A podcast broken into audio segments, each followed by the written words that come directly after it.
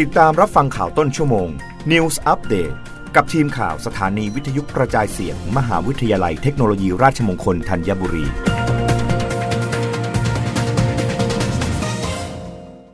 รับฟังข่าวต้นชั่วโมงโดยทีมข่าววิทยุราชมงคลธัญบุรีค่ะ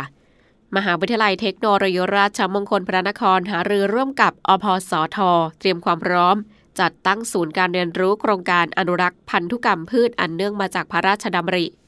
ดรนับวรพลรัศรีวัชรบุญ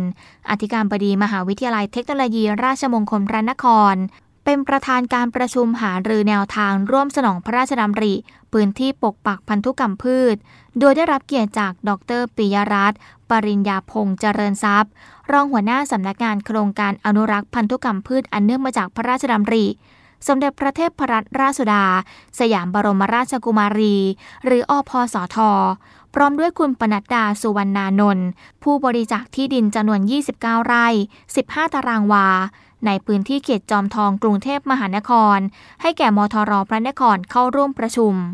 ในการประชุมมีการพิจารณาวาระต่างๆ ประกอบด้วยการพิจารณาใช้ประโยชน์ในพื้นที่รับบริจาค เขตจอมทองกรุงเทพมหานคร พิจารณาแนวทางการนำพื้นที่ดังกล่าว ร่วมสนองพระราชดำริ พื้นที่ปกปักพันธุกรรมพืชรวมถึงพิจารณาการจัดตั้งศูนย์ประสานงานอพสท มทรพระนคร และจัดตั้งศูนย์การเรียนรู้ โครงการอนุรักษ์พันธุกรรมพืชอันเนื่องมาจากพระราชดำริ สมเด็จพระเทพรัตนราชสุดาสยามบรมราชกุมารีด้วยนันทนาสีมา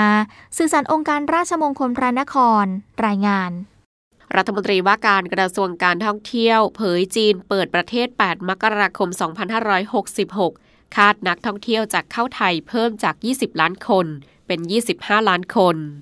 นายพิพัฒน์รัชกิจประการ รัฐมนตรีว่าการกระทรวงการท่องเที่ยวและกีฬา กล่าวถึงกรณีจีนเปิดประเทศในวันที่ 8 มกราคม 2566 ว่า จะเป็นปัจจัยบวกอย่างแน่นอนในการท่องเที่ยวในปี 2566 ซึ่งจะสามารถขยับตัวเลขเป้าหมายนักท่องเที่ยวจาก 20 ล้านคนเป็น 25 ล้านคน ซึ่งจะทำให้รายได้ที่ตั้งเป้าหมายไว้ที่ 2.38 ล้านล้านบาท อาจจะเป็นไปตามเป้า หรืออาจจะมากกว่านั้น ส่วนกรณีโครงการเราเที่ยวด้วยกันเฟส 5 นำเสนอเพื่อพิจารณาในที่ประชุมคณะรัฐมนตรี วันที่ 27 ธันวาคมที่ผ่านมา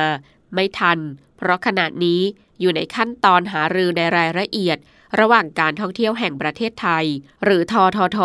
กับสำนักงานงบประมาณอยู่ รับฟังข่าวต้นชั่วโมงครั้งต่อไปได้ในเวลา 21 นาฬิกากับทีมข่าววิทยุราชมงคลธัญบุรีค่ะ รับฟังข่าวต้นชั่วโมง News อัปเดตครั้งต่อไป กับทีมข่าวสถานีวิทยุกระจายเสียง มหาวิทยาลัยเทคโนโลยีราชมงคลธัญบุรี